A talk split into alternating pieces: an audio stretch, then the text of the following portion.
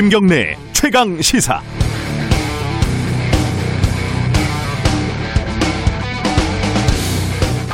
서울 마포구에 사는 홍길동 씨는 전기요금 고지서를 보고 깜짝 놀랐습니다. 평소 3만 원이면 충분했는데 10만 원이 넘게 나온 겁니다. 이런 식으로 시작하는 기사들 많이 보셨을 겁니다. 깜짝 놀라는 기사들이요. 저도 많이 써봤습니다. 워낙 상투적인 기사 도입이어서 뭐 자판기에서 찍어낸 듯한 식상한 느낌을 주죠. 그래서 저도 가급적 쓰지 않으려고 하고 후배들이 기사를 이런 식으로 써오면 다시 쓰라고 돌려보냅니다. 근데 요 며칠 이런 똑같은 기사가 넘쳐나고 있습니다. 엊그제 종부세 고지서가 나왔기 때문인데요. 서초동에, 사, 서초동에 사는 성춘양 씨는 종부세 고지서를 보고 깜짝 놀랐습니다. 기사들이 다 이렇게 시작합니다. 종부세 깜짝 이렇게 검색을 해보세요. 어찌나 많은지 기자들이 다들 같은 학원이라도 다녔나 싶어요. 이 깜짝 놀라는 거는 성에 안 차는지 종부세 폭탄이 배달됐다. 고지서를 보고 기절했다. 비명을 질렀다. 뭐 좀 더 자극적인 표현을 찾으려고 애들을 썼더군요. 근데 대부분 기사들이 좀 부실합니다. 예를 들어서 반포 아크로 리버파크 종부세가 300만 원에서 500만 원으로 올랐다. 마포 래미안 푸르지오가 22만 원에서 66만 원으로 올랐다. 뭐 그렇게 얘기하는데 여기가 최근 뭐 몇 년 사이에 한 10억 원 정도 올랐다는 얘기는 굳이 또 빠져 있죠. 일부러 뺀 건 아니겠죠. 또 아파트 두 채를 갖고 있는 박 씨 종부세가 10만 원에서 70만 원으로 올랐는데 양도세 부담이 커서 아파트를 팔기 어렵다 이런 인터뷰가 나오는데 시세 차익이 도대체 얼마이길래 양도세가 부담스러운 건지 그건 또 굳이 빠져 있습니다. 일부러 역시 뺀 건 아니겠죠. 전국의 종부세 대상자를 이번에 한 70만 명으로 잡으면 인구로 따지면 대략 한 1.5%, 가구로 따져도 한 3%에 해당됩니다. 폭탄인지 아닌지는 모르겠지만 상위 1.5%, 3% 이분들이 언론에서 너무 과대 대표 되고 있다는 점은 분명한 사실인 것 같습니다. 11월 25일 수요일 김경래 최강 시사 시작합니다.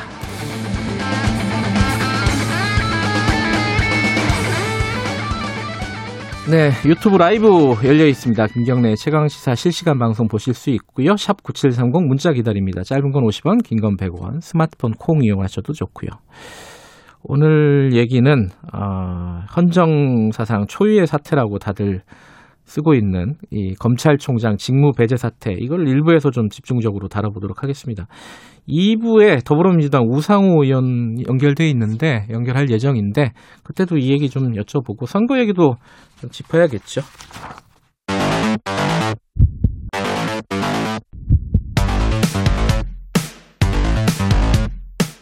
오늘 아침 가장 뜨거운 뉴스 뉴스 언박싱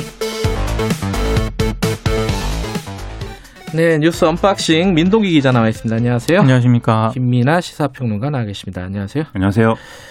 어제 저녁 6시에 추미애 법무부 장관이 비장하게 어, 검찰총장의 직무정지를 발표를 했습니다. 좀 힘들었죠. 어제 6시에 발표 나고 바로 방송하시고 그러느라고요. 김이나 평론가는? 네, 저는 이제 라디오 방송에서 이제 얘기를 네. 했는데 네. 저 제가 특기가 있습니다. 바로 이제 뉴스 검색이죠. 네, 바로 그 자리에서 검색을 해서 검색왕 네, 모든 사실을 끌어모아서 어떻게든 해냈습니다. 이 얘기가 좀 복잡한데 뭐 대략적으로 뭐 내용이 어떤지 먼저 좀 살펴보고 안팎의 반응이라든가 정치권 반응이라든가 해석이라든가 이런 부분 잠깐 보고 그다음에 앞으로 그럼 어떻게 되는 것이냐 뭐 이 정도로 살펴보면 될 것 같아요. 내용부터 좀 보죠. 여섯 가지 정도 징계 사유를 얘기를 했는데 어 일단 그 여섯 가지 좀 얘기를 해주세요 하나하나 그 민동기 기자가 징계 사유가요. 예. 그 중앙지검장 시절 때 언론사 사주 특히 홍석현 중앙홀딩스 회장과 부적절한 접촉을 한 점. 예. 이게 첫 번째. 첫 번째고요. 예. 그리고 주요 사건 재판부 판사들에 대한 불법 사찰을 지시했다. 이건 새로 나온 건데. 새로 나온 겁니다. 예, 두 번째고요. 번째. 예. 그리고 채널 A 사건과 관련해 가지고요. 측근인 한동훈 검사장 등을 비호하기 위해서 감찰 방해와 수사 방해 등을 했다. 네. 이 과정에서 감찰 관련 언론과의 정보 거래를 했다. 이게 세 네. 번째고요. 예. 한명수 전 총리 사건의 위중 교사 의혹을 대검 감찰부가 아니라 네.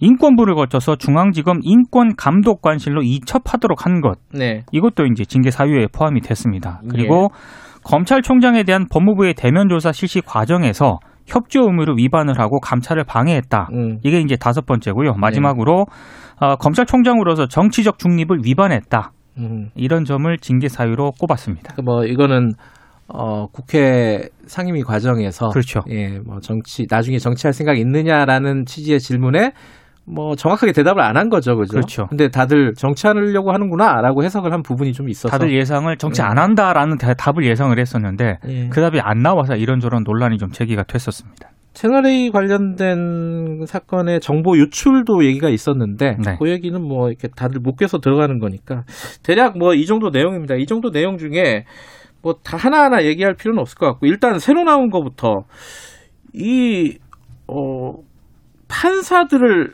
검사들이 감찰했다, 아 사찰했다 이거잖아요. 뭐 네. 이렇게 쉽게 말하면 이 내용은 뭐예요?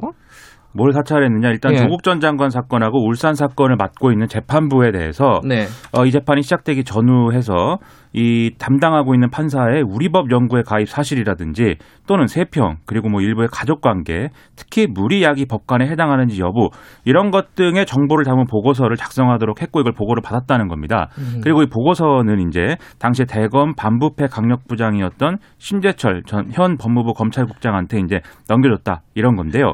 한겨레의 경우에는 이렇게 평가를 하고 있습니다. 이 물의야기 법관 리스트라는 건 물의야기 법관 이거 되게 어렵습니다. 네. 네, 그- 이게 뭐예요 이게? 이것은 양승태 사법부에서 판사들을 탄압한 대표적인 물증이다. 그 당시에 음. 이제 법원행정처가 작성한 네. 이른바 블랙리스트라고 있지 않습니까? 네. 그 얘기를 하는 건데 이 블랙리스트에 포함되는지 여부를 이제 판사를 조사했다는 것은 뭐 음. 문제다 이렇게 이제 평가를 하고 있는 거고요. 추미애 장관도 이 사실은 매우 충격적이다라고 얘기를 했는데요.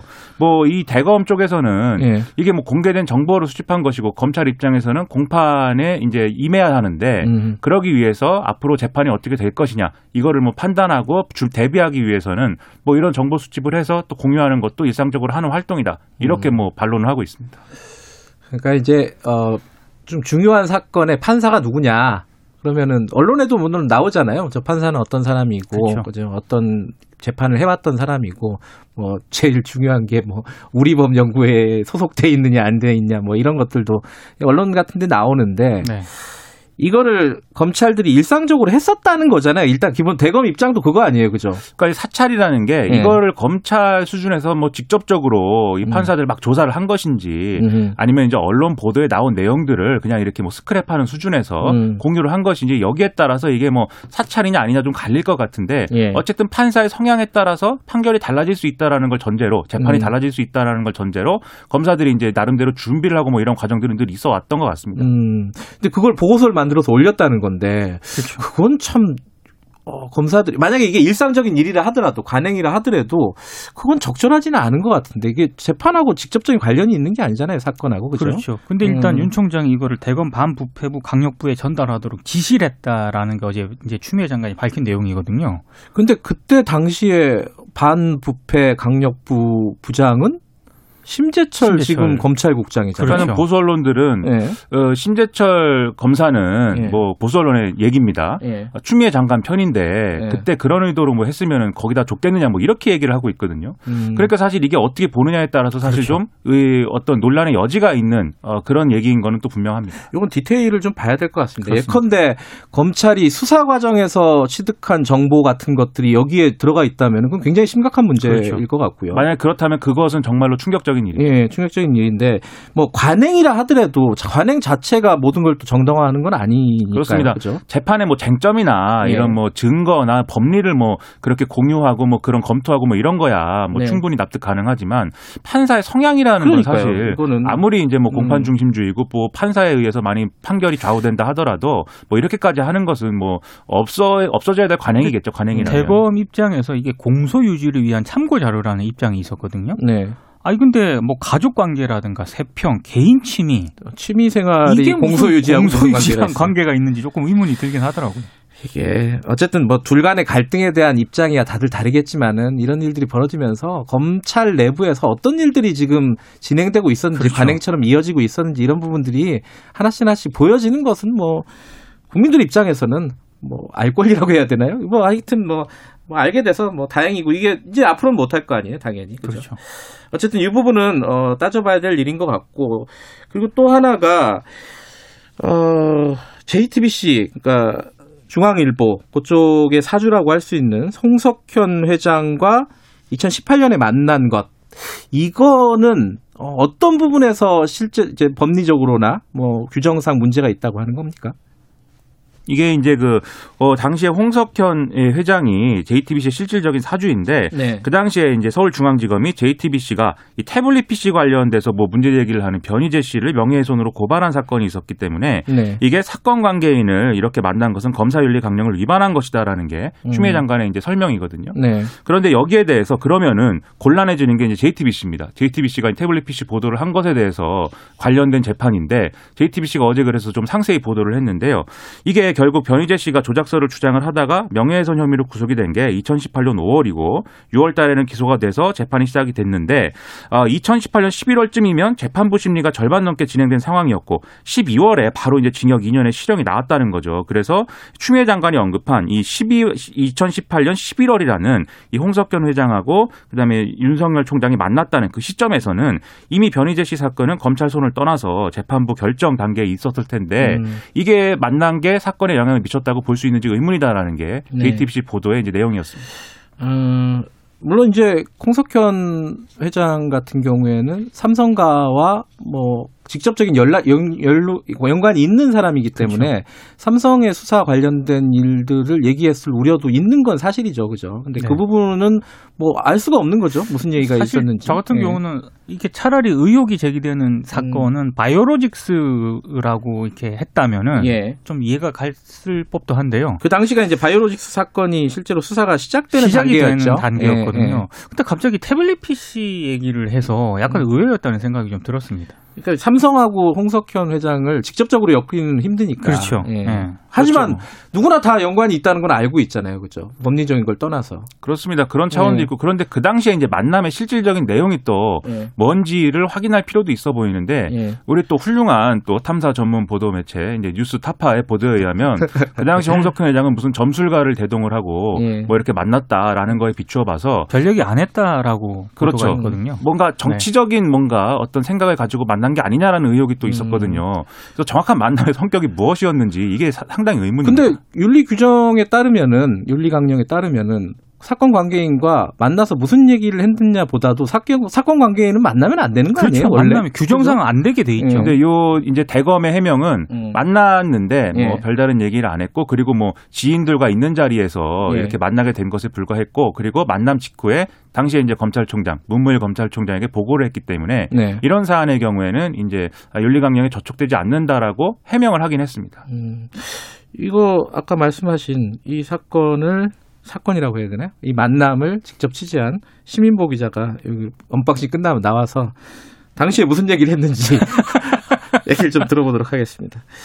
그리고 또 하나가 이제 감찰 방해인데, 그러니까 본인에 대한 감찰 방해야 이제 뭐 대면 조사를 안 받았으니까 서면 조사 받으려고 했다 뭐 이런 건데 그거 말고 채널 A와 관련된 사건 그리고 채널 A가 이제 한동훈 검사 사건이죠 사실상 관련된 사건이고 또 하나가 한명숙 전 국무총리 위증 교사 의혹 사건 이 사건들에 대해서 감찰을 방해했다는 거잖아요. 지금 검- 법무부의 이제 파악에 따르면은 그렇죠. 어떤 부분을 방해했다는 거 이거는 사건들이 다들 복잡해가지고 잘 모르는 것 같아요. 저도 막 헷갈려서 좀 찾아봤어요. 어떤 부분입니까 정확하게는? 그러니까 윤 총장의 측근이 한동훈 검사장을 감찰하겠다라고 그 대검 감찰부가 밝히지 않았습니까? 네. 근데 이걸 막고 사건을 어, 윤석열 총장이 대검 인권부에 배당을 했다. 음. 이게 사실상 감찰을 방해한 것이다라고 이제 추미애 장관이 판단을 하고 있는 것 같아요. 예. 어, 이런 부분을 이제, 이제 좀 문제를 삼은 것으로 보입니다. 그러니까 당시에 법무부가 감찰을 감찰부에서 하라라고 찍어서 보냈는데 그렇죠. 그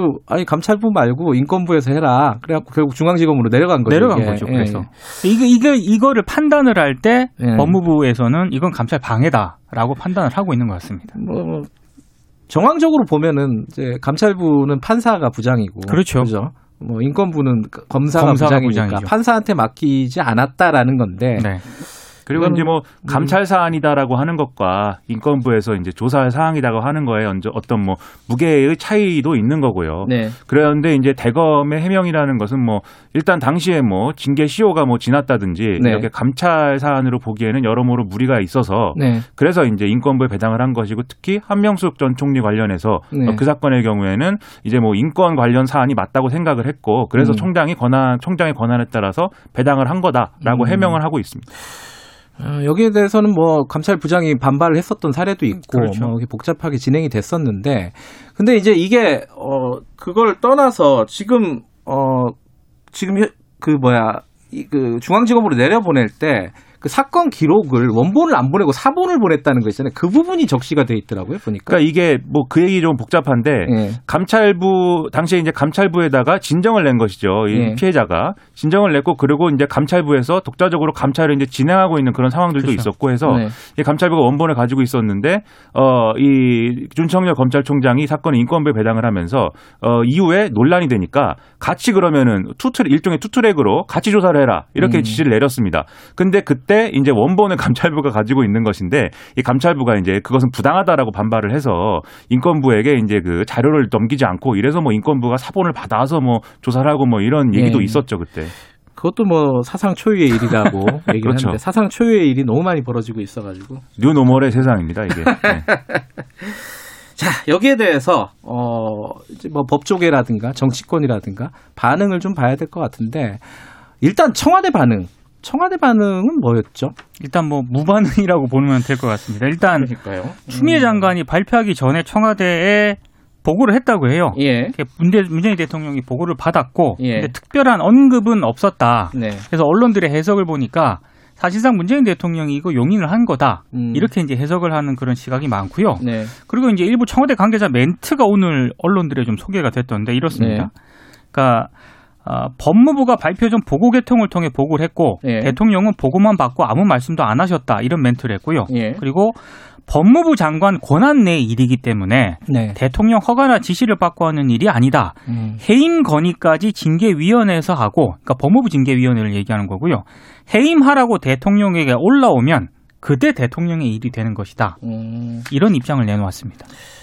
어, 정치권 반응이야 뭐 이제 예상 가능한 수준에서 다 진행이 됐는데 정의당이 청와대 보고 입장을 내놔라 이런 얘기를 했더라고요. 그죠? 그렇습니다. 이게 지속적으로 계속 갈등이 벌어지고 있는 상황에 대해서 뭐 문재인 대통령이 뭐 상황을 정리해야 된다든가 네. 이제 뭐 이런 얘기들을 계속 해왔는데 마찬가지 맥락에서 이제 아, 이 상황에 대해서 뭐 입장을 내고 분명히 이제 조- 종결을 시켜야 된다 뭐 이런 취지의 이제 비판을 음. 하고 있는 거죠. 음. 근데 지금 말씀하신 이제 청와대 반응 같은 경우도 이게 뭐 공식 라인을 통해서 이제 보고된 것이 예를 들면 추미애 장관이 뭐 대면 보고를 해서 음. 이렇게 뭐 대통령의 이제 뭐 어, 재가를 듣겠다든가 뭐 이런 내용은 이제 아닌 것이고 네. 그리고 결국은 지금 징계위를 열어서 네. 뭐 이후 상황에 대해서 얘기하겠지만 징계위를 열어서 사실은 이 징계 청구가 합당한지 부당한지를 판단을 해야 될 거거든요. 네. 그리고 판단한 결과를 가지고 대통령이 결정할 것이기 때문에 지금 상황에서 이제 대통령이 뭐 본인이 뭐 어떤, 사적인 차원에서 발언을 했을 수가 있습니다. 발언은 네. 했을 수가 있는데 사실 뭐 추미애 장관이 잘한다고 뭐 하겠습니까? 아니면 추미애 장관이 이래서는 안 된다고 하겠습니까? 지금은 이제 공식적으로 는 얘기를 할 수 없는 그런 절차적 음. 단계에 있는 건 맞는 것 같습니다. 그 지금 이제 윤석열 총장은 오늘 출근 안 하는 건가요? 못 하는 거죠. 왜냐하면 음. 총장 권한 행사는 바로 이제 효력이 발생하기 때문에. 법적으로 대응하겠다는 거 아닙니까? 그죠? 그렇죠. 그래서 지금 뭐 소송에 대비해서 변호인단 물색하고 있다 이런 음. 얘기도 들리고요. 아, 아무래도 본인은 이제 자연인 신분으로 소송을 또 음. 여러 가지 해야 되기 때문에 에, 좀 어려움이 예상이 되지 않을까 싶습니다. 어, 뭐 가처분 소송부터 하겠죠. 그죠? 그렇습니다. 예. 그 자기가 이제 직무 배제된 거에 대한 가처분 신청을 할 것이고 네. 그래서 이 지금의 이제 직무 배제 조치에 대한 집행 정지 신청을 하면 이제 서울행정법원에서 이제 낼 것으로 보이는데 네. 이 신청을 이제 서울행정법원이 이제 인용을 하면 이제 직무 복귀가 가능해지는 거고요. 예. 어, 그렇지 않은 경우에는 뭐, 뭐, 본안 청구 소송을 이제 해야 네. 되겠죠. 이제 본안 소송을 제기를 하게 되면은 이 본안 소송이 나올, 나와야 이제 뭐, 어떻게 되는 건지가 갈리는데, 예. 그런데 여기에 대해서도 법조계에서는 좀 논란이 분분한 것 같습니다. 아마도? 네.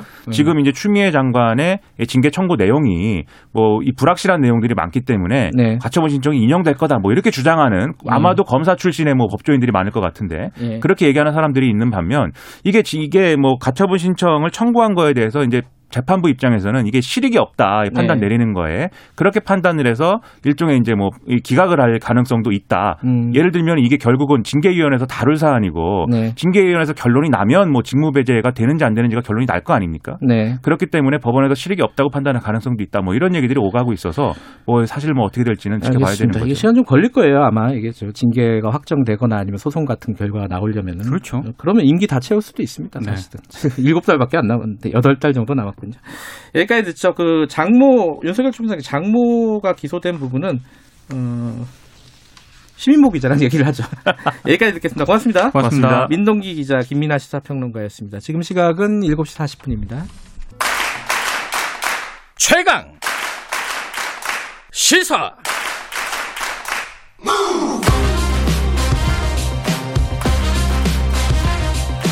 지금 여러분께서는 김경래 기자의 최강 시사를 듣고 계십니다.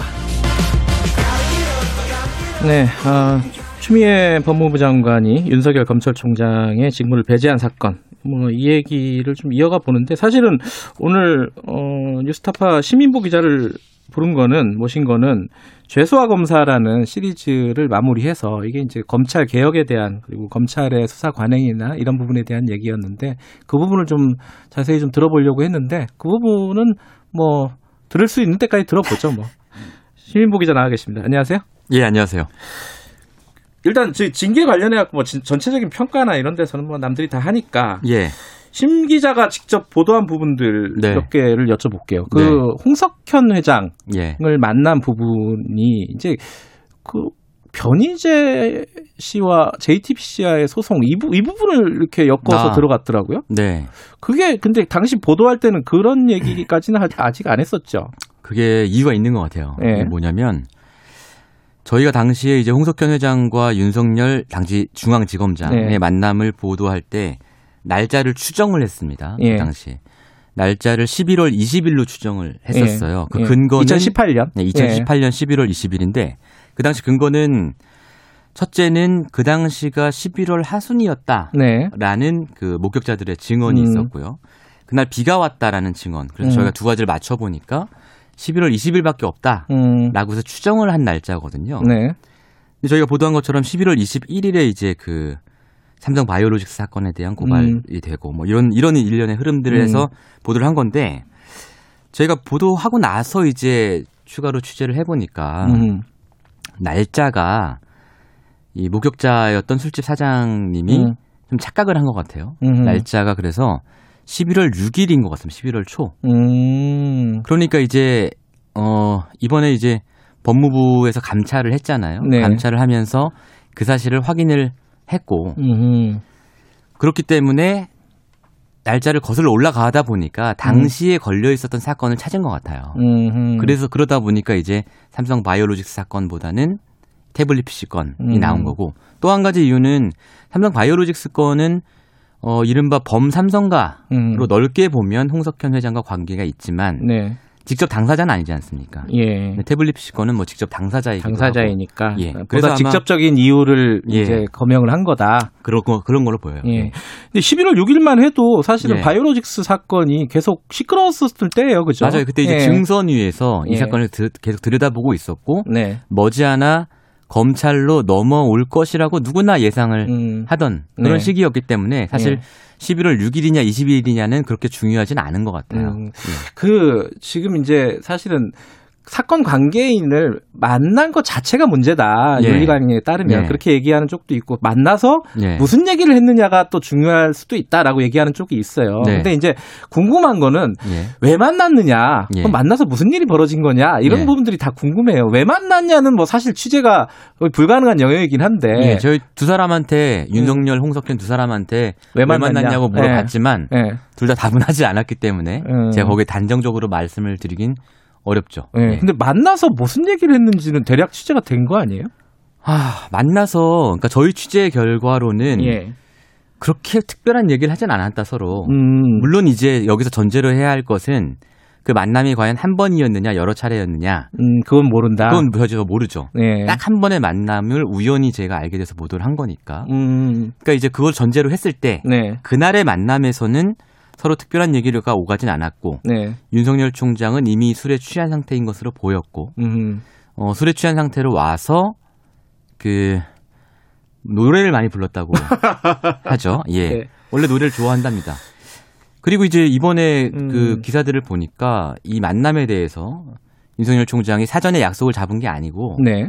어, 우연히 가보니까 네. 지인들과 합석하는 자리에 있었을 뿐이다. 네. 라고 해명을 했더라고요. 음. 근데 그건 저희 취재한 것과는 너무 달라요. 음. 왜냐하면 이 술집 자체가 윤석열 총장이 아주 오래 전부터 인연을 갖고 있던 사장님이 운영하는 술집이었고 운영하는 술집. 예, 예. 예.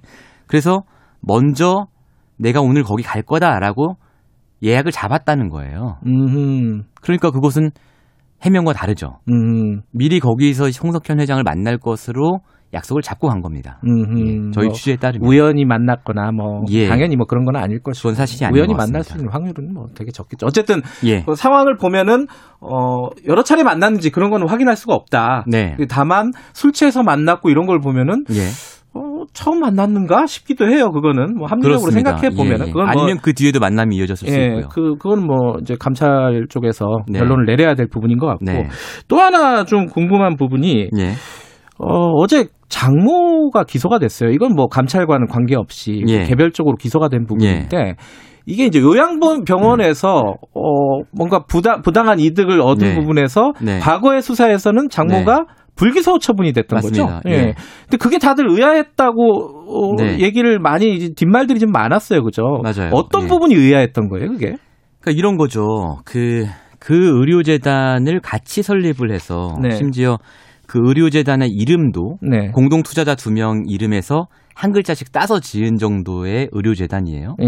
근데 그 의료재단이 이제 불법으로 건강보험 급여를 받은 사실이 발각이 되니까 네. 수사가 들어오니까 이 윤석열 총장의 장모가 확인서라는 걸 하나 써달라고 음. 하죠. 네. 그래서 그 확인서가 아 나는 그냥 단순 투자자고 이 의료재단에서 벌어진 일에 대해서 아무 책임이 없다라는 음.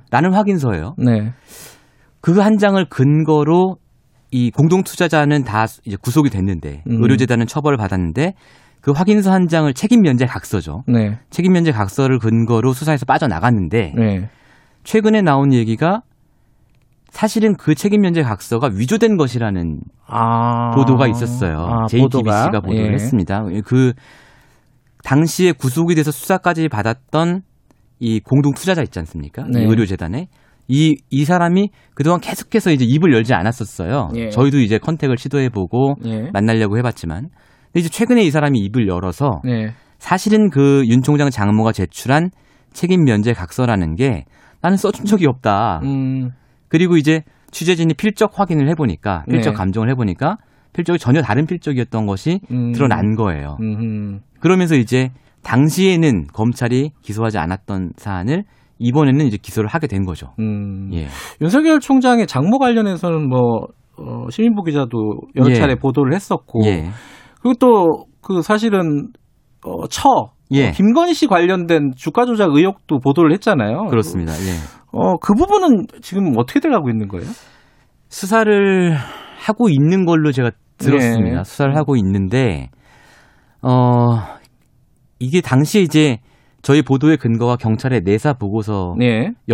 경찰의 내사 보고서가 그렇, 그러니까 내사니까 네. 아직 수사까지는 이르지 못한 단계였던 거잖아요. 네. 그러니까 그 내사 보고서의 주요 근거는 당시 주가 조작에 참여했던 어떤 선수의 진술 음. 이거였거든요. 그러니까 네. 그 진술 이상으로 넘어가기 위해서 자료 확보가 필요한 상황인데 음. 그 자료 확보를 지금 수사하고 있는 음. 중앙지검 형사육부가 했는지 안 했는지 음. 그게 이제 제일 중요하다고 봅니다. 사실은 음.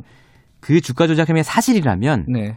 계좌만 털어보면 어느 정도 윤곽이 나오는 거거든요. 음. 경찰은 그 계좌를 못 털었던 거고. 음, 지금은 그렇게 하고 있는지는 조금 지켜봐야지 알수 예, 있겠다. 그건 제가 아직 확인을 못했습니다.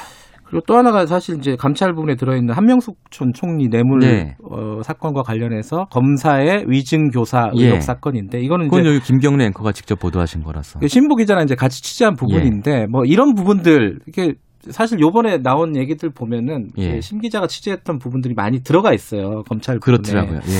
근데 심 기자는 왜 이 검찰 부분에 대해서 이렇게 집요하게 취재를 하는 겁니까? 아니 기자가 취재를 하는데 뭐 이유가 있나요?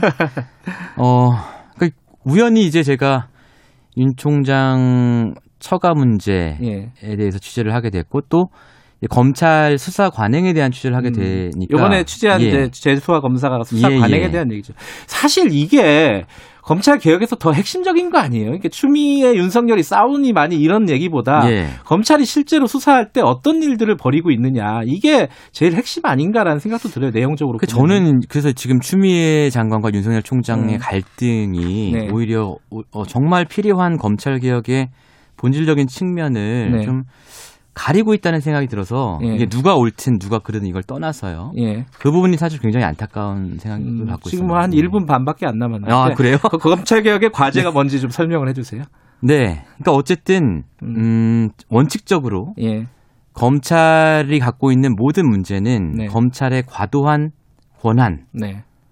비롯되는 것이고 이 과도한 권한의 핵심은 수사권과 기소권을 동시에 갖고 있다. 그리고 음. 영장 청구권을 독점적으로 갖고 있다라는 것이거든요. 네.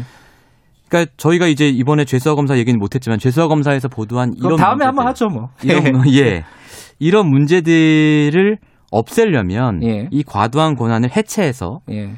여러 기관에 나눠주고 네. 그 기관들이 서로 상호 견제, 감시 네. 이걸 할 수 있어야 된다고 보거든요. 그런데 지금 이번 문재인 정부에서 했던 검찰 개혁안은 비록 공수처 설립이 되어 있긴 했지만 검찰이 여전히 직접 수사권을 갖고 있고 더군다나 그 직접 수사권의 대상이 굉장히 넓어요. 음. 귀에 걸면 귀걸이, 코에 걸면 코걸이 식으로. 네.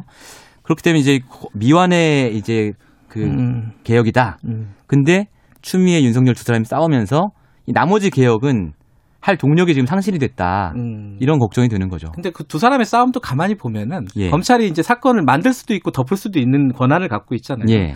그 권한에서 비롯된 것들이 좀 있어요. 아, 감찰 그렇죠. 방해나 물론 이런 그렇죠. 부분들 예, 예, 보면은 예, 예. 그러니까 이런 부분들이 어떻게 해결이 되는지 좀 봐야 되는데 이게 네. 싸움만 자꾸 부각이 되니까요. 그러니까요. 그 내용은 네. 어, 다음에 기회 있으면 한번 더. 예, 알겠습니다. 오늘 그 얘기 하려 그랬는데 사실 아, 어제 어떻게 갑자기 이게 터져가지고. 예. 이게? 예. 네, 어쨌든 뭐 얘기 잘 들었습니다. 고맙습니다. 감사합니다. 유스타파 심인보 기자였고요. 김경래 최강 시사 1분 여기까지 하겠습니다. 2부에서는 더불어민주당 우상호 의원과 뭐 관련 얘기 좀 더 해보고 어, 선거 얘기도 좀 여쭤봐야겠죠. 자, 잠시 후에 8시에 뵙겠습니다.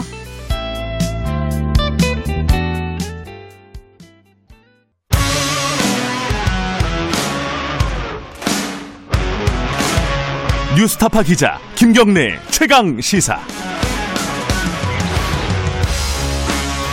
김경래 최강 시사 2부 시작하겠습니다.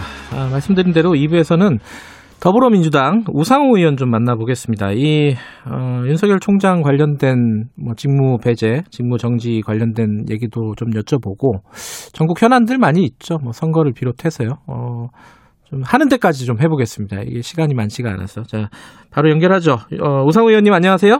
네네 안녕하세요. 예. 아, 어제 뭐 큰일이 생겼습니다. 이 네. 선정 사상 처음 있는 일이라고들 다들 얘기를 하고 있고 법무부 장관이 검찰총장을 직무를 정지시키고 어, 징계를 청구했다. 뭐 지금 일단은 뭐 총평부터 좀 들어봐야 될 것 같아요. 이거 보시고 어떤 생각이 드셨습니까? 어 저도 상당히 충격을 받았는데요. 예. 어 나름대로 법무부에도 상당히 여러 가지 조사 능력이 있는 어, 분들이 배치돼 있지 않습니까? 네. 어, 그렇게 감찰을 해본 결과 상당히 심각한 위법성과 여러 가지 권한남용 문제들이 발견된 것이고 네. 그것을 통해서 어, 직무 배제 및 징계를 요청한 것이라서 네. 어, 그동안 풍문으로만 떠돌던 어떤 여러 가지 의혹들이 사실로 확인된 것으로 보여집니다. 음. 그렇다면 상당히 심각한 문제다. 음. 어, 저는 그렇게 판단을 하고 있습니다. 그 여섯 가지 이제 크게 나누면은 어 네. 그 근거에 대해서 추미애 장관이 밝힌 게 여섯 가지 이유인데 아까 그 네. 뭐 일부에서 좀 자세히 다뤄보긴 했습니다. 근데 이 중에서 가장 뭐 눈에 띄는 거, 가장 심각하다고 생각되시는 거 이런 건 어떤 거라고 보세요? 저는 가장 심각한 문제는 판사들에 대한 여러 가지 성향 분석 및 음. 사찰 의혹 관련된 사안. 예. 저는 상당히 야 이게 사실이면은 이거는 사실상 사법 처리될 수도 있는 음흠. 상당히 심각한 사안인데요. 네. 과거에 그 박근혜 대통령 시절에 그 민정수석이 이석수 특별감찰관을 사찰을 해서 네. 그것이 이제 실형 선고까지 가지 않았습니까? 네. 근데 이런 일을 검찰 차원에서 진행을 네. 했고 그것을 대검에서 조직적으로 유포했다면 네. 저는 이것은 그 단순한 직무 권한 권한 남용을 넘어서서 위법 소지가 있는 거 아니냐 음. 상당히 심각한 문제다 저는 그렇게 보고 있고 이 문제가 가장 심각한 문제라고 저는 보고 음, 있습니다. 근데 대검에서는요 여기에 네. 대해서 이게 중요한 사건은 이게 네. 뭐뭐 사찰을 했다기보다는 이제 세간에 나오는 뭐 언론에 돌아다니는 이런 얘기들을 모아가지고 그 재판부가 어, 어떤 사람들인지 이런 정도의 네. 정보를 공유했을 뿐이다 하던 일이다 원래 이런 네. 식의 입장이란 말이에요. 이거 어떻게 보십니까? 이 과거에 국정원이나 뭐 박근혜 정부도 초기에 이런 의혹이 제기됐을 때 비슷하게 해명을 했습니다. 음, 예, 단순한 정보 수집이다. 네. 그런데 사찰이라는 것이 기본적으로 정보 수집이죠. 네, 음. 예를 들어 그 당사자 입장에서 본다면 네. 그 상당히 오싹할 거 아닙니까? 음흠. 왜냐하면 검찰이 무엇 때문에 판사의 성향과 여러 행적들을 네. 조사를 한단 말입니까? 그러니까 음. 우리가 흔히 말하는 사찰은 바로 이런 행위들 자- 전체를 지금 이제 하지 못하도록 하는 것인데 네. 어, 저는 위법성 여부에 대한 인식조차 부족했다는 점에서 네. 어, 대한민국 검찰의 그 대응 대응 논리가 상당히 저는 수상하고 괴이하다. 예. 그래서 다른 거는 저는 뭐 여러 가지 논란이 있을 수 있겠지만 예. 이 행위는 대검도 인정한 거 아니겠습니까? 예. 다만 그 목적이 위법하지 않다 이런 주장인데 예. 저는 이것은 음. 그동안 대한민국의 여러 가지 그 역사성을 볼때 예. 심각하고 위법성이 있어 보인다 이렇게 봅니다. 음, 이 부분을 가장 심각하게 보시는 건데 네 그렇습니다. 또 이 반론 중에 하나가 이건 좀 정황인데요. 예를 들어서 네. 당시에 이제 보고가 최종적으로 도달한 곳이 어 네.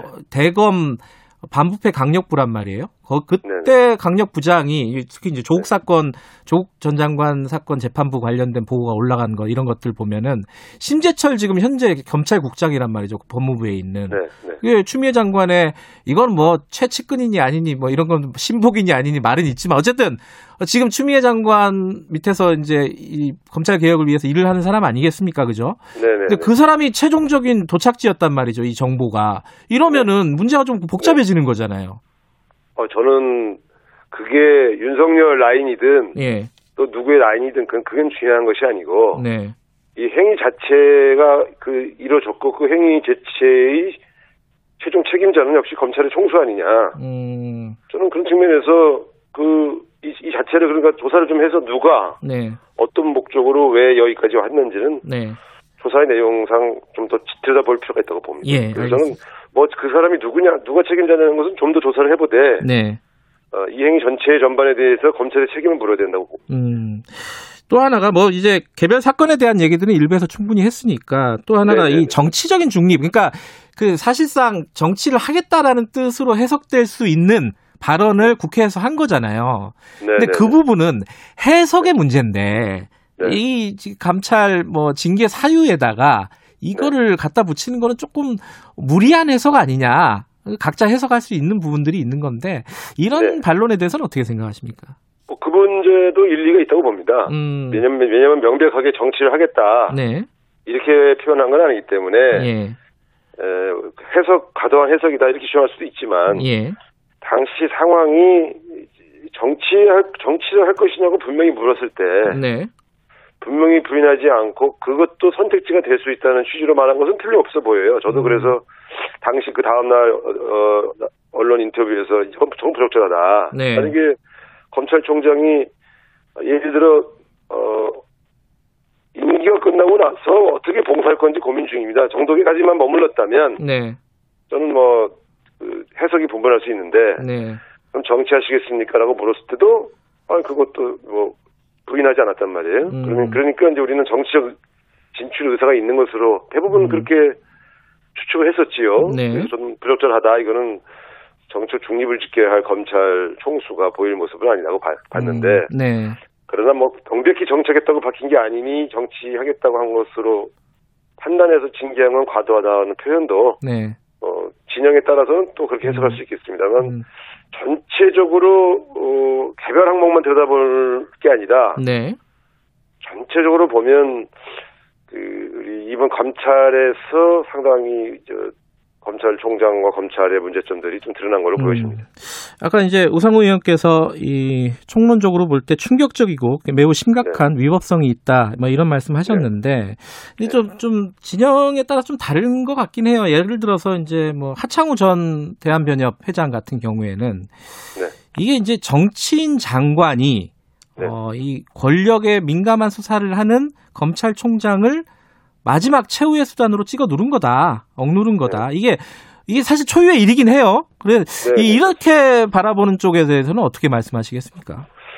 그러니까 뭐 이 문제 사실 검찰총장과 법무부 장관이 여러 가지 의견 대립을 가져왔고 그것이 네. 계속해서 국가적인 어떤 갈등과 혼란의 원인이 되어 온 건 사실입니다. 네. 그래서 이제 그 진영에 따라서 쫙 보는 시각이 달라져 있죠. 네. 근데 사실은 저도 여당 중진으로서 그동안 윤석열 총장에 대한 오골적인 비난, 비난이나 비판을 자제해 왔습니다. 네. 대통령이 임명한 총장이고 네. 그래서 저는 가능한 한 추미애 장관과 윤석열 총장 사이에 네. 에, 원만하게 해결했으면 좋겠다 이런 의견을 여러 번 피력한 바 있는데 네. 어, 이번에 발표한 감찰 내용과 대검의 반응 또 여러 걸 볼때 네. 저는 윤석열 총장이 이제는 에, 이 문제로 더 이상 국가를 혼란스럽게 하지 말고 네. 거치 문제를 결정할 때가 온 것 같다. 음. 그런 쪽으로 저는 생각을 하고 있습니다. 근데 그 거치 얘기를 말씀하셨으니까 여쭤보면요. 네. 지금 네. 어, 이 대검 쪽에서 나오는 얘기는 공식적으로 나오는 얘기도 이제 법적으로 대응을 하겠다는 거 아닙니까? 그죠? 네, 그럼 네. 뭐 가처분, 본안 소송해서 길어질 거란 말이에요. 그러면은 네, 네. 검찰총장이 계속 공석이 될 가능성이 높지 않겠습니까? 그죠? 한동안은.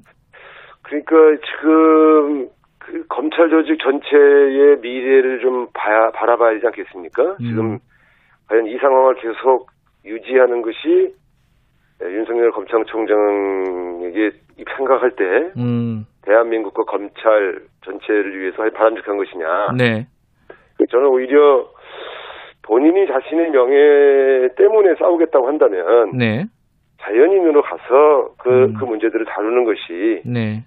오히려 더 국가와 본인에게도 바람직한 게 아닌가. 음. 제가 어, 지금까지는 수많은 사람들이 총장에 대한 거치 얘기할 때 저는 사실 거기에 끼어들지 않았었습니다. 그러나 음.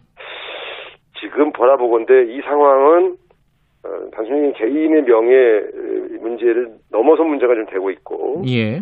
결과적으로는 검찰에게도 바람직하지 않은 결과를 만들 것이 거의 분명하다. 음, 네. 그래서 진짜 검찰을 사랑한다면 네.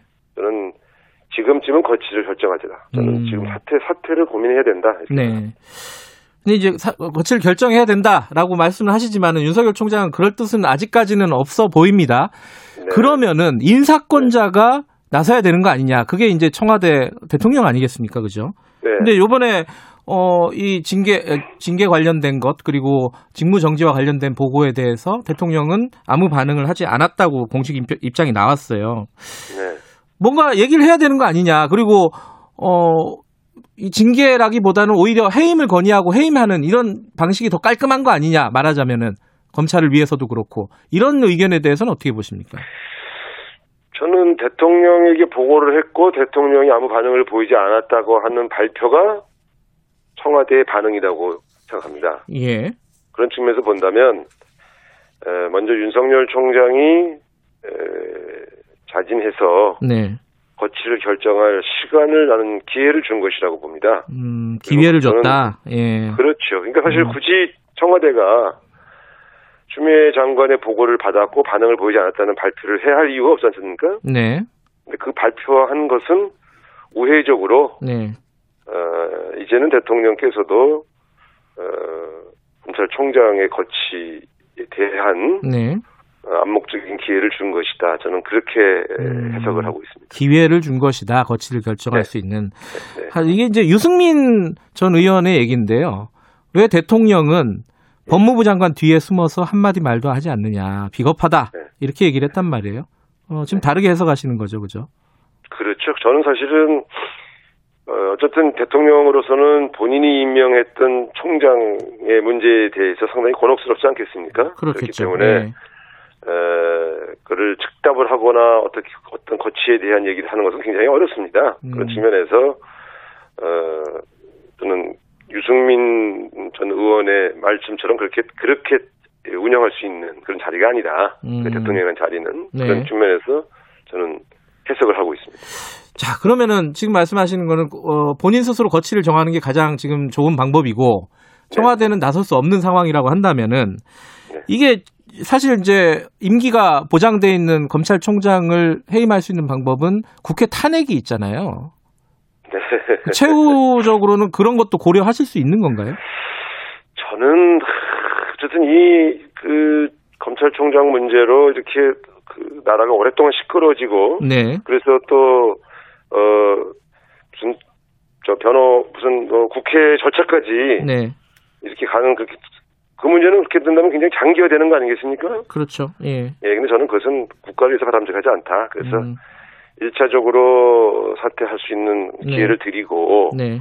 근데 이분이 끝까지 뭐 사퇴하지 않겠다고 그렇게 버티신다면 네. 적절한 시점에 저는 대통령께서 해임해야 된다고 생각합니다. 아, 대통령이 그러니까 해임해야 된다. 이제는 음. 이제는 거치 문제를 피할 수 없게 되었다. 음, 이제 1차로는 사퇴를 지금 제가 권유해 보시는 거고요. 네, 근데 뭐 본인이 계속해서 이 문제를 장기적으로 혼란스럽게 만들어서 네, 본인의 명예만 꾀한다면 네. 그때는 대한민국과 검찰의 미래를 위해서 대통령이 결단하셔야죠. 그걸 뭐 음. 국회까지 와서 음, 이렇게 시끄럽게 할 수 있겠습니까? 알겠습니다. 이 관련된 얘기인데 사실 네. 이제 검찰 개혁하고 연관되는 얘기죠. 공수처법.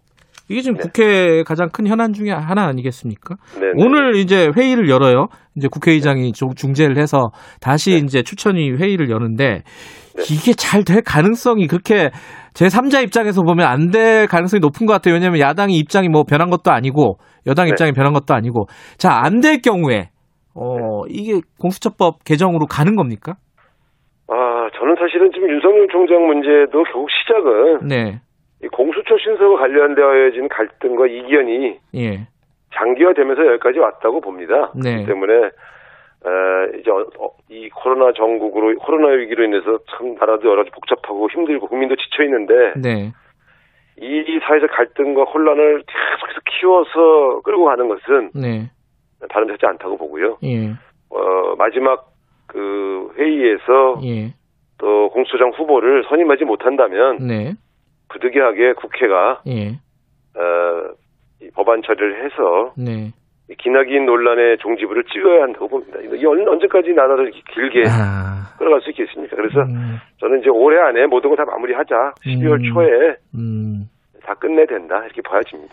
근데 지금 예산하고 뭐 이런 네. 것들이 이제 중요한 것들이 남아 있잖아요, 지금 국회에. 네. 근데 이런 네. 것 이게 공수처법이 이렇게 틀어지면은 예, 이게 틀어지는 게 아니라 만약에 개정으로 어 예, 국민의힘이 반대하는 상황에서 개정을 밀어붙이면은 결국은 이런 다른 것들이 또 이게 파행을 겪지 않을까 이런 걱정들이 많이 있는 것 같아요.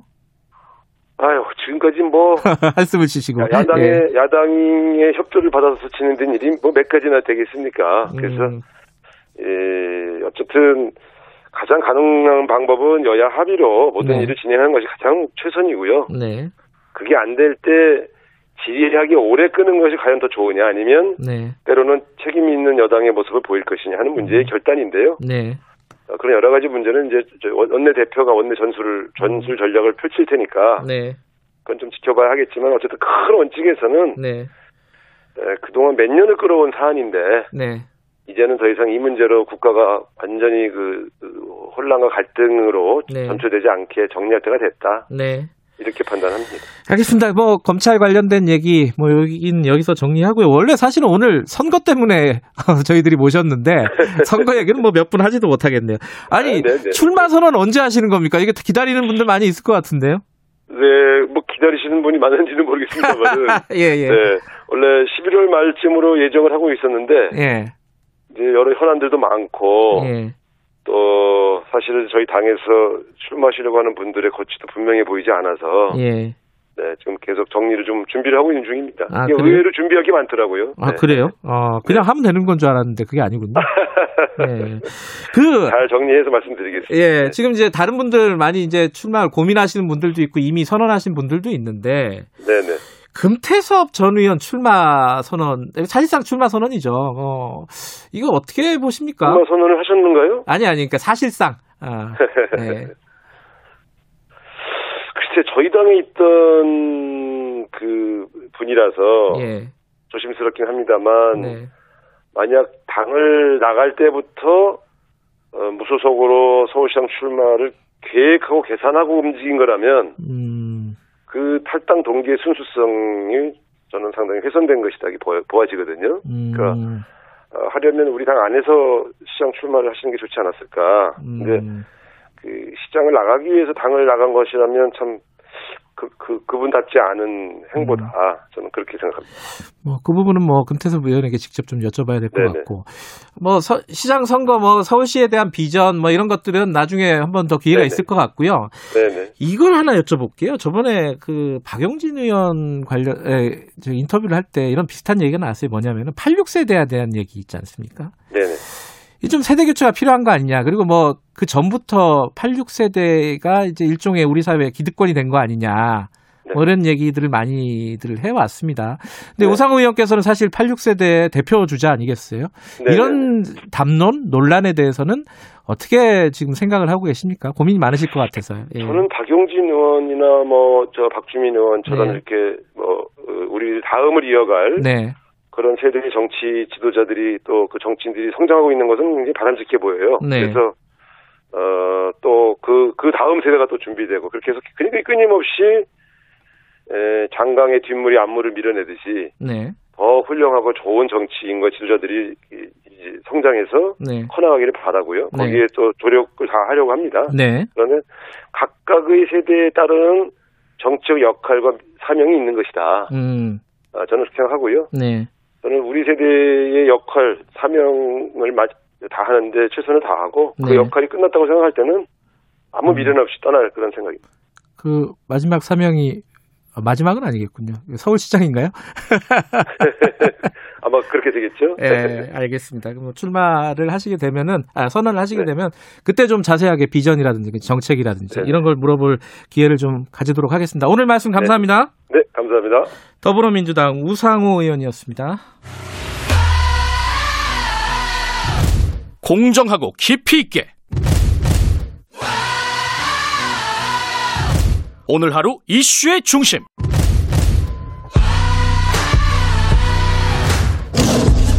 김경래의 최강 시사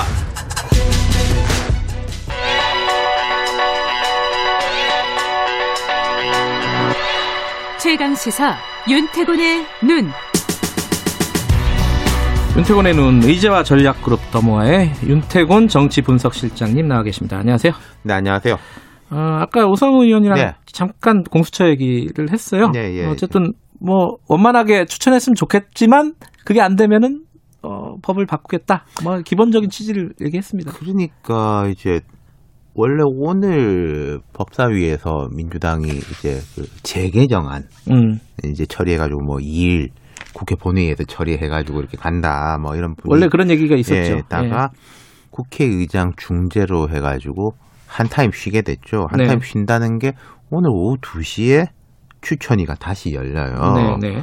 어, 뭐 그런 상황이고 추천위를 이제 여는 것 자체에는 여야가 동의를 했는데 이게 셈법들이 다른 게 음, 여당이 볼 때는 회의 한 번 더 한다. 음. 어, 여기서 이제 야당이 쪽으로 안 오면은 끝이다. 의장이 얘기하니까 네. 우리 한 번 더 한다. 네, 이 정도. 그리고 이제 야권에서는 아니 지난번에 안 됐으면은 다시 사람들을 재추천을 하든지 그 네. 외의 인물들을 해가지고 뭐 리셋하는 분위기로 처음 돼야 다시 돌아가야 된다. 음. 뭐 이게 원래 공수처법 취지라는 게 야당이 반대하면 안 된다는 거 음, 아니었냐라는 비토권. 예, 네. 주장인데 그 간극이 아주 멀죠. 음. 그러니까 뭐 오늘 한번 한다고 이게 되겠냐? 음. 라는 게 일반적인 관측이고 그래서 아까 제가 25일 2일 시나리오를 말씀드렸지 예. 않습니까? 음. 여당에서는 그런 이야기가 나와요. 지금 이제 투 트랙인데 네. 요 추천위 하는 건 하는 거고 어허. 법사위에서 가는 거는 또 가요 오늘? 따라 간다. 어. 네, 근데 물론 법사위에서 어느 정도 수준으로 처리가 될지 모르겠는데 네. 여권에서 나오는 이야기는 2일 본회의가 아니라면 9일. 음. 뭐 9일? 어차피 한 10, 음. 뭐 일주일 상관이니까. 네. 그러니까 우리가 조금 더 참았다. 음. 야당한테 더 기회를 줬다. 뭐 이런 걸 보인다는 건데 네. 한 타임 쉰 데는 뭐 그런 것도 있었을 거예요. 음. 음, 코로나 격상. 예. 그러니까 아주 지금 나라가 다 그걸로 재집중해 있는데 예. 뭐또 이거 가지고 또 뭐 지지고 볶고 하냐라는 것에 대한 이제 우려 내지는 음. 뭐 배려도 있었을 텐데 여기서 이제 또 갑자기 들어온 큰 이슈 어젯밤 어제 저녁 그 직무 정지 총장. 그렇죠. 예. 그러니까 이제 뭐 공수처 추천이는 공수처 추천이고 검찰은 검찰이다라고 생각할 수도 있겠지만은 다 예. 엮인 거 아니겠습니까? 아까 음. 우상호 의원도 이 공수처하고 연결되는 거다라고 이야기를 하셨고 오늘 추미애 장관이 그 당연직 추천위원이에요. 음. 네. 예. 물론 그 추천위 안에 야당 의원이 있는 것도 아니고 야당 추천위원들이 뭐 추 장관한테 그런 거 물어보겠습니까만은 그 야권의 분위기는 훨씬 더 격앙되는 거 아니겠습니까? 음. 그좀 좀 그걸 좀 잘 모르겠어요. 흔히들 이런 어떻게 내다봤냐면은 오늘 추천위에서 잘 되면 잘 되는 대로, 잘 안 되면 잘 안 되는 대로 요거 끝내고 그 다음에 이제 추 장관이 이제 윤 총장에 대해서 뭐 이렇게 한다면은 음. 직접적으로 영향은 안 미칠 거 아니냐. 근데 음. 어제 그 일이라는 것은 여기에 부정적인 영향을 미치면 부정적인 영향을 미쳤지 긍정적 영향을 미칠 건 음. 없는 거잖아요. 네. 더 날카로워져 있으니까. 그렇죠. 그러니까 그죠? 그걸 좀 음. 이해를 잘 못하겠다라는 것인데 뭐 가겠죠. 간다라는 뜻이겠죠. 그러니까 음. 좌고우면하지 않겠다. 음. 조금 부작용 여론의 반발이 있더라도 시간을 끌면 끌수록 이건 뭐 반발이 줄어들 건 아니니까 예. 돌파하겠다 그런 음. 걸로 보이는데 아, 모르겠습니다. 이게 음, 공수처 아까 제가 이제 법 처리 예. 말씀드렸잖아요. 그럼 12월 2일이냐 개정안, 9일이냐. 예. 그럼 그 법 개정안이 되고 그럼 다시 공수처 그 추천위를 또 뽑을 거란 말이에요. 예. 그 일정하고 그럼 윤석열 총장은 윤석열 총장대로 뭐 가처분 신청을 낸다. 하겠죠. 예. 그럼 가처분 신청 내고 또 징계위가 뭐 소집이 되고 이런 일정하고 맞물려 갈 거란 말이에요. 음. 그건 모르겠어요. 그게 이제 서로 간에 어떤 영향을 미칠 건지. 음. 지금 이제 여당이 뭐 어느 정도 계산을 했는지 모르겠지만 그 계산하고 그러니까 윤석열 총장에 대한 징계 일정과 공수처 추진 일정이 상호작용이 분명히 있을 겁니다. 네. 그럼 공수처 추진에 힘을 싣는 쪽으로 될 것이냐. 아, 음. 이거 검찰도 이렇게 압박하는데 공수처라는 건 더 정치적인 거 음. 아니야? 라는 쪽으로 부정적으로 갈 것이냐. 음. 어쨌든 뭐 이게 그 공수처법 하나만 있는 게 아니라 국회가 여러 가지 현안들이 있잖아요. 그럼 전반적으로 좀 냉랭한 분위기로 가지 않을까. 아, 그렇죠. 그러니까 어. 지금 뭐 예산 문제 예산이 제일 크겠죠. 있고, 뭐 예. 공항 문제도 있고 그리고 뭐 여당 아 야당에서 이제 3차 재난지원금 이야기 아, 그 얘기 나왔죠. 예. 예. 봐야 알겠습니다만은 저는 이건 가지고 예산이라든지 이런 것까지 연계를 시 키지 않을 가능성도 높아 보인다. 아, 야당에서요? 예. 어. 왜냐하면 지금 뭐 코로나라는 제일 심각한 문제가 있는 것이고 예. 두 번째 야당 입장에서는 부동산 음. 이슈가 있잖아요. 예를 들어서 뭐 장외 장외 투쟁이다, 보이콧이다. 음. 라고 하면 그런 부분에 대해서 말 못하는 거 아니겠습니까? 아, 그러네요. 음. 야당 입장에서는 이게 선거를 앞두고 계속 이걸 붐업을 시켜야 될 필요성이 있는 음. 것이고 아까 우상호 의원은 뭐 우리가 언제 야당 그렇게 협조 받았냐 뭐 협조 없으면 가는 거지라고 예. 했기 때문에 내심 만약에 야당이 그렇게 나가는 것은 여당을 도와주는 것일 수도 음, 있다. 뭐 전략적으로 그런, 보면. 그러니까 지금 이제 막 여야에서 이런 식의 이제 계산들이 음. 팍팍팍 머리가 돌아갈 거예요. 어제 원래 음 주호영, 김태년 두 네. 사람이 뭐 만난다 이런 이야기가 있었습니다. 오늘 음, 공수처 이게? 추천을 앞두고 실제 만난지 안 만난지 제가 모르겠어요. 네. 그리고 또 원내 대표들은 원내 대표들대로 이런 이야기들을 하고 있을 거예요. 음. 뭐 예컨대 이제 공수처 건은 뭐 서로 서로 양보 못한다. 하지만 뭐 예산은 예산 아니냐. 이거 가지고는 이제 뭐 싸우면 싸우고 대화하면 대화하자. 뭐 이런 이야기들도 진행이 되고 할 것이니까 이제 공수처가 이제 단독 문제가 아닌 게 돼버렸고, 음 결국 이제 여론에서도 정파적 이슈가 돼버렸어요. 음. 어쨌든 간에. 네. 자, 오늘 뭐 극적으로 어떤 뭐 추천 아, 그러면 추천이 나올 뭐 가능성은 아주 낮게 보시는 그 거죠? 아주 그럼 박수 치고 이제 잘 됐다라고 하겠지만은 네. 그러기는 이제 쉽지 않아 보인다. 알겠습니다. 예. 오늘 뭐 추천회 좀 보겠습니다. 고맙습니다. 감사합니다. 윤태곤의 눈이었습니다. 2부 여기까지고요. 잠시 후 3부에서 뵙겠습니다. 일부 지역국에서는 해당 지역 방송 보내드립니다.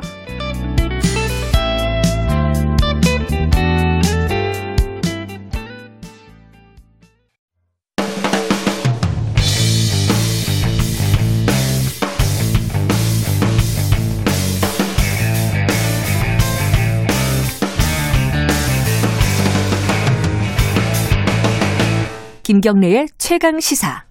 네, 어, 올해가 전태일 열사가 근로기준법을 준수하라고 외치고 분신을 한 지 50주년이 되는 날이 되는 해입니다. 그래서 저희들이 연속해서 어, 이 노동 현장 50년이 지난 전태일 열사가 분신한 지 50년이 지난 노동 현장은 어떠한가 좀 계속 좀 둘러보는 그런 연속 인터뷰를 마련하고 있습니다. 오늘은요 이주 노동자들 얘기를 좀 해보겠습니다. 어, 이주 노동자의 현실 노동 현장을 뭐 직접 경험도 하시고 그리고 어, 영화로도 다 꾸준히 만드셨던 만드시고 있는 어, 방글라데시 출신이십니다. 귀화하신 한국인 어, 색알 마문 감독님 모셨습니다. 안녕하세요. 예, 안녕하세요. 예. 어, 마이크 잠깐만 가까이. 예, 고맙습니다. 어, 이 이름이 좀 낯설어서 그 예. 이 중에 성이 마문 아니, 쉑. 아, 쉑이 성이고 마문은 이름인가 보죠? 예. 아, 그렇군요. 그럼 제가 쉑 감독님이라고 해야 되나요? 야, 발음이 어렵네. 마문 감독. 마문 감독님이라고 해야 되나요? 알겠습니다.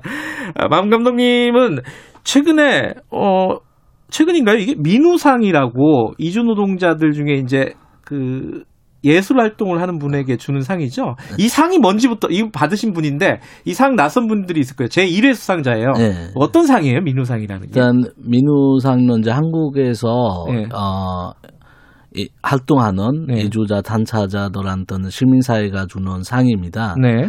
이 상은 이제 한국에 오랫동안 이주 노동 해서 음. 어 그래서 거의 오랫동안 사는 민우가 문화 활동을 통해서 음. 이제 시민사회에서 많은 뭐 사별과 변경에 대한 이제 투쟁들을 하, 했었어요. 그래서 음, 민우라는 분이 아, 미, 민우라는 네. 그분이 그분이 이제 한국에서 이제 가- 강제 출국 되고 아, 강제 출국되셨어요. 에, 음. 되고 이제 2018년도에 어 자기네 이제 부국 어, 나라에서 이제 네팔에서 음. 심장마비로 돌아가셨어요. 아. 그래서 이제 한국에서 이제 시민 사회에 있는 사람들이 민우를 좋아하는 음. 사람들이 어차피 민우라는 사람이 이렇게 활동을 하다가도 한국은 이제 못 있게 되는 음. 그런 이제 생각해요. 음. 뭐 한국에 또 이상 이런 민우들을 안 생겼으면 좋겠다. 이런 상황들이 안 생겼으면 좋겠다. 그런 마음으로 이제 음. 만들어 주는 상입니다. 어, 그 상의 1회 수상자. 그리고 이제 그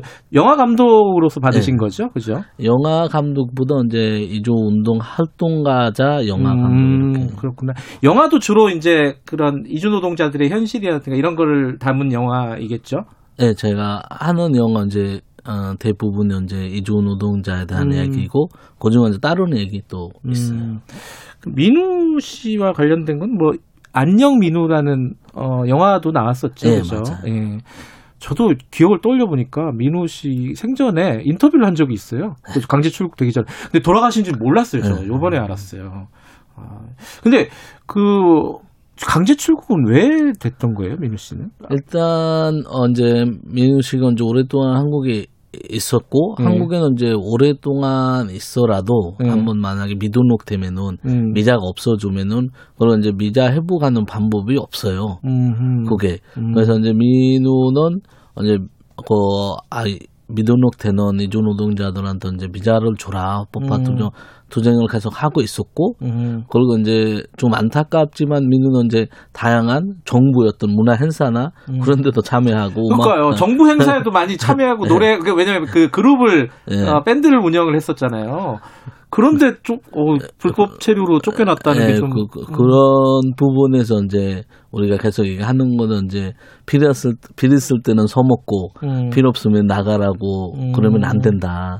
그런 식으로 이제 민우도 걸고 이제 활동 필요했을 때는 민우한테 뭐 모든 거 지휘를 해주고 음, 노래도 불러달라고 하고 어디 얼굴 얼굴 좀 보여달라 그러면 예. 사람들한테 앞에 나 대중들한테 얼굴도 보여주고 그랬는데 결국은 또 쫓겨날 때는 예. 또 그런 거 아무런 배려 없이 고려 없이 쫓겨났고 맞습니다.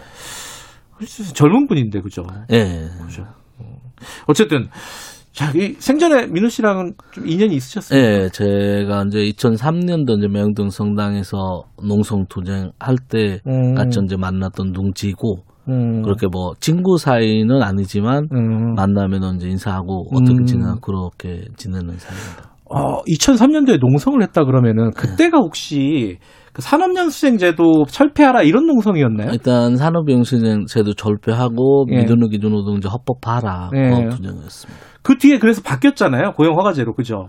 아, 일단 예, 그, 그 뒤에보다 이제 그 단시 이제 바꾸려고 어, 예. 했었고 예. 우리는 이제 고용허가제가 아니라 노동허가제를 해야 된다. 음. 그런 이제 구도 외쳤었습니다. 지금 이제 고용허가제잖아요. 예, 그죠? 맞아요. 그럼 노동허가제를 해야 된다라고 얘기했다고 하시면은 그건 뭐가 다른 거예요? 일단 고용허가제는 이제 많은 부분들은 이제 고용주한테 어, 권한이 있고 음. 뭐 미자 연장도 그렇고 음. 어, 재고용도 그렇고 근데 노동 허가, 허가제라는 거는 이제 노동자가 자연스럽게 음. 사장한테 이제 어, 그런 권한이 없고 음. 어, 계약을 해서 이 공장에서 만약에 어떤 안 좋은 일이 있으면 월급이나 음. 부당한 대우를 받으면은 그 다른 데 가서 계약해서 일을 할 수 있는 음. 그런 권한이고 또 하나는 좀 얘기하면은 고용화제는 가족 등반을 못 해요. 근데 가족 동반. 네, 예. 못 하고 그냥 그것뿐만 아니라 가족을 이제 잠깐 데려와서 예. 여기서 뭐 구- 어, 구경시켜 준다. 그것도 이제 허락되지 않아요. 아 진짜요? 네. 아니 여기서 그래도 한 3년 적어도 3년 일을 하잖아요. 네. 근데 가족들을 잠시라도 여행 삼아서도 부를 뭐, 수도 없어요. 어, 없어요.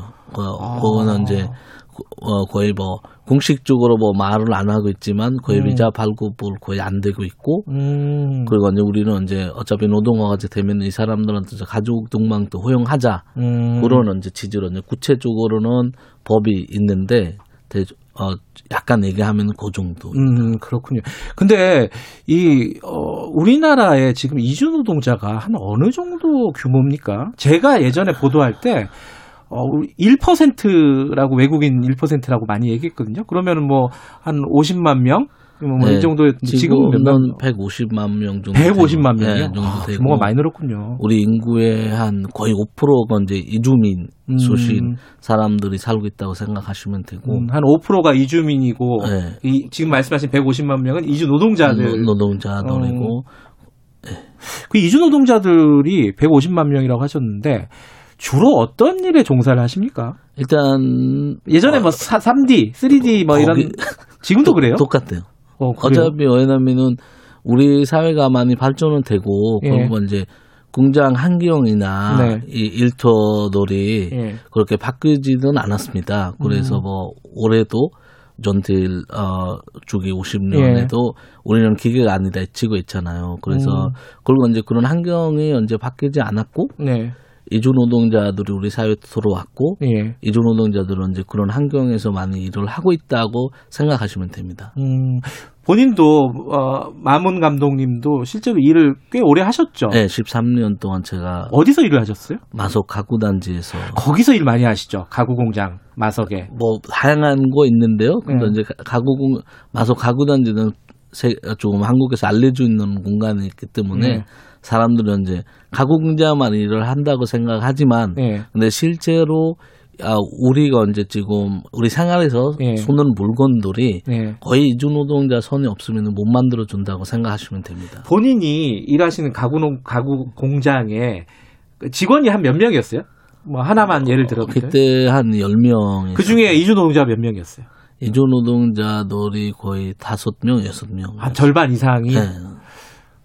그 가구를 만드는 건데 그 어느 정도 어떤가요? 그 노동 현 조건이라든가 환경이라든가 이런 게 일단은 이제 환경은 되게 안 좋다고 볼 수 있고 제대로 음. 이제 어 어떤 안전 산 구칙이 지켜주지 않고 있는 상황이 많고 산재도 많이 네, 발생하죠. 그리고 되게 안타깝지만 어 5인 미만 사업장들이 거의 많이 하다 네. 보니까 그리고 이제 근로기준법은 이제 많이 그런 어, 어, 공장에서 아직 적용되지 않고 있고 음. 그리고 이주 노동자 고용하는 공장 중에 그런 회사들이 있어요. 같은 회사인데 사장이 현재 세 명 놓고 음. 네 명씩 현재 노동자로 데리고 일을 해요. 음. 근로기준법 이제 조금 아, 적응 안 되게 하려고 일부러 아. 같은 회사인데 또 회사 세 개를 만들고 아 쪼개가지고 쪼개가지고 5인 미만으로 예, 5인 예. 미만으로 해서 걸고 이제 이주 노동자들이 어차피 비자 문제도 그렇고 모든 건 이제 걔하고 사장한테 달리기 때문에 꼼짝없이 거기서 일할 수밖에 없는 상황이고 야간에도 야간 수당 제대로 받지 못하고 한 그뭐 근무 시간이 뭐 한 어느 정도였습니까? 지금 뭐 저는 어, 어 고용화제 통해 오는 네. 거 아니기 때문에 뭐 저랑 지금 있는 노동자들이 예. 아, 대부분 이제 12시간, 13시간 일을 하고 있고 뭐 예컨대 뭐 9시에 출근하면 밤 9시에 퇴근하는 네, 거예요? 네, 맞습니다. 그러고 어, 있고 그렇게 오랫동안 일해요? 그, 그 예. 수당은 제대로 지급이 안 되고요? 일단 수단은 이제 주지만 걸고 이제 야간이라는 거는 잔업이라는 거는 예. 이제 나한테 선택권인데요. 예. 그 이주 노동자들이 대부분 이제 공장에 일이 있으면은 음. 선택이 없어요. 무조건 해야 할 해야 해야 해야 되고 어 그런 상황들도 있어요. 뭐 어떨 때 쉬고 싶을 때 거짓말해서 뭐 어디 간다고 해도 음, 뭐 공장에 이제 일을 있는 한 음. 결국 거기서 벗어나지 못하는 거죠. 휴가도 마음대로 못 쓰고. 네. 그럼 근데 그 아까 말씀하신 데 10명이 있는 사업장이면은 한 절반 이상이 이주 노동자다. 그러면 이제 나머지 사람들은 이제 한국인이라는 거잖아요. 그죠? 그 한국인들하고 임금이나 이런 부분들이 차별이 있나요? 어 차별이 있는 것보다 이제 그런 거예요. 어 어차피 이주 노동자들 받는 월급이 이제 최저임금이고 예. 더 이상은 어떻게 합의를 볼 수는 못하고 항상 최저임금이에요. 제 한상 최저임금 10년 이래도? 예, 그거는 어. 이제 되게 뭐 안타까운 얘기죠. 뭐 음. 왜냐면은 호공제가 있는데 결국 4년 일해도 세주임금, 음. 오늘 와도 세주임금 아. 그런 거에 대해서 이제 그리고 이제 오래되는 사람들한테 이제 기술이나 그런 부분에서 고민을 좀 해야 됐는데 네. 그런 거는 안 되고 있고 예. 네, 반대로 이제 한국인 노동자들이 이제 조금씩 올라가고 음. 월급 차이도 많이 나고 음. 근데 이제 최저임금 받는 한국인 노동자든 이주 노동자든 다 똑같다라고 볼 수 있어요. 어. 그거는 뭐 다르다고. 그 최저임금은 준다. 근데 네. 최저임금을 시작을 해도 10년 돼도 똑같고. 근데 이게 이제 이 직업이라는 게 어디 가- 공장에 들어갔더니 여기 너무 심하더라. 환경도 너무 안 좋고 여기서 막 1년 일하면 병 걸리겠다.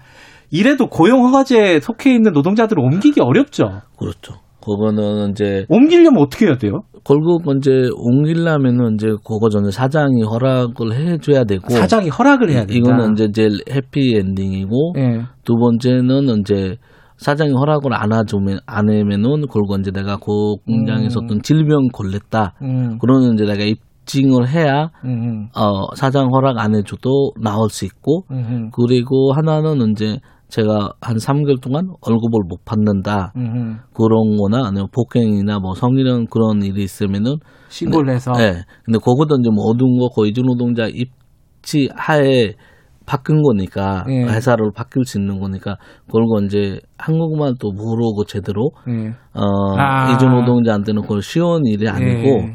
그리고 여기서 좀 약간 또 얘기를 하면 이제 손실 근로자라는 제도가 있어요. 손실 근로자요? 네. 어, 그건 뭐예요? 그거는 뭐냐면 이제 한 공장에서 4년 10개월 동안 일을 하면은 회사를 바뀌지 않고 예. 다시 올 수 있는 기회가 됩니다. 음. 그래서 그걸 이제 이주 노동자들 중에 또 많은 노동자들이 그 손실 근로자 그 혜택을 받기 위해서 어, 음. 부당한 대우를 받아도 말을 안 하고 4년 10개월은 예, 무조건 무, 아. 무조건 그 공장에서 이제 다니고 나중에 음. 이제 한번 갔다 오면은 그 뒤에는 어차피 손실 근로자 제도로 적응 안 되니까 음. 회사로 바뀌거나 그렇게 우- 시도를 하고 있는데요. 음, 고용허가제는 몇 년까지 지금 일을 할 수 있습니까 우리나라에서? 일단 처음에는 이제 3년, 3년. 예, 이제 사장이 원하면은 또 1년 10개월 계약이 되고 그래서 4년 10개월이 사- 되는군요. 4년 10개월. 그럴 땐 무조건 나가야 돼요. 예, 무조건 나가야 되고 만약에 손실 근로자로 어. 되면은 다시 사장이랑 재계약해서 음. 3개월 안에 다시 들어올 수 있는. 근데 요새 나가면은 코로나 때문에 출국도 어렵고 사실 입국은 더 어려울걸요? 그러니까 이제 우리가 계속 그 부분에 대해서 이제 고용노동부나 산업인력공단에 음. 문제제기 하고 있는데요. 네. 뭐냐면 이제 우리가 이제 코로나 때문에 어 우린 한국도 예. 우리나라도 이제 지금 되게 힘든 상황이잖아요. 네. 우리가 이제 그렇게 어 모든 건 이제 갖춰져 있으면서도 불구하고 예. 근데 한국에서 오는 나라들은 이제 대부분은 이제 동남아시아, 음. 서남아시아 쪽인데 그쪽에는 코로나 상태로 또 매우 힘든 나라들이 음. 되게 많습니다. 어, 특히 뭐 보면은 방글라데시나 예. 네팔 아예 비자 발급은 안 되고 있고 예. 한국 대사관들이 일을 안 하고 있습니다. 예. 그러면서도 불구하고 이제 그 노동자들을 3개월 계약 만에 건- 와라. 아, 와라. 어, 안 어. 오면은 안 된다. 안, 안, 안, 안 하면은 뭐 안 된다는 보다 사장이 결국 자기 공장에서는 음. 사람이 필요하잖아요. 아. 자기가 기다릴 수 있는 아, 한계가 있고 그렇구나. 그냥 계약 해지해 버리면은 되는 거거든요. 근데 노동자가 이제 피해 받는 거죠. 알겠습니다. 그 지금 문자들을 좀 보내주시는데 서주연님이 농촌에 사시는데 이주 노동자들에게 절대 의지할 수밖에 없는 농촌이다. 어, 주변에 공기처럼 그들이 있다 이렇게 얘기하시네요. 어, 노예처럼 취급하고 차별하는 모습이 보기 싫다. 그런 경우가 많은 모양이네요. 이렇게 청취자 일단 말씀하시는. 뭐 아직까지는 뭐 한국 노동자 삶에 봐도 예. 이주 노동자들 어떤 상황인지 아마 음. 그 조금만 생각해도 그거 답이 나온 것 같아요. 예. 저는 알겠습니다. 그리고 또 소띠아님, 소띠아님 아시죠? 이 크, 크랙다운, 스탑 크랙다운 민우 씨가 네. 있었던 그 밴드에서 베이스 치는 분이라는데요. 네, 네. 라디오 듣고 있다고 민우 형 보고 싶다고 아, 문자 보내주셨습니다. 아, 말씀 감사드리고요. 어, 지금 마지막으로 저 짧, 짧게 이 한국에 와갖고 돈 버는데 조금 어렵고 힘든 거 당연한 거지. 막 이렇게 얘기하시는 분들 꽤 많을걸요 아마. 그런 분들에게 뭐라고 말씀하시겠습니까? 일단 그런 얘기를 하고 싶습니다. 이주 노동자들이 우리 사회에서 있는 한 네. 우리 사회 고성안이라고 생각을 해야 하고 음. 그리고 우리는 이제 그 이주 노동자들에 대한 생각을 할 수밖에 없어요. 결국 이주 노동자도 우리 사회에서 만나가 아프구나 음, 그런 일이 생기면 그 우리 사회가 피해 받게 되고 그럼요. 음. 그리고 사람이 있기 때문에 그리고 이제 사람의 어떤 인권의 문제 있기 때문에 우리는 그 이주 노동자의 문제니까 배제하는 거 아니라 노동자의 문제니까 배제하는 거 아니라 관심을 가지고 우리 사회에서 그런 문제들 있으면은 개선해서 나가야 된다고 생각을 하고 특히 이주 노동자들을 우리가 매제할 수- 매제해도 안 되는 존재라고 생각하거든요. 지금 그렇게 됐죠, 네. 사실. 그래서 이제 음. 그런 부분에서 그냥 노동자라고 오는 사람 아니라 사람이 없다 우리나라에 그래서 음. 잘해줘야 된다. 그리고 잘해주는 것보다 그 사람들 인권을 지켜줘야 된다. 음. 얘기를 하고 싶습니다. 사람이다. 네. 그죠. 이주 노동자 먼저 사람이다. 예. 알겠습니다. 오늘 말씀 감사합니다. 어, 이주 노동자들 관련된 영화를 만들어서 문제 제기를 꾸준히 하고 계신 세갈 마문 감독님과 얘기 나눠봤습니다. 김경래 최강 시사는 짧은 문자 50원, 긴 문자 100원인 문자번호 샵9730 무료인 어플 콩으로 참여하실 수 있습니다. 유튜브 라이브로도 함께합니다.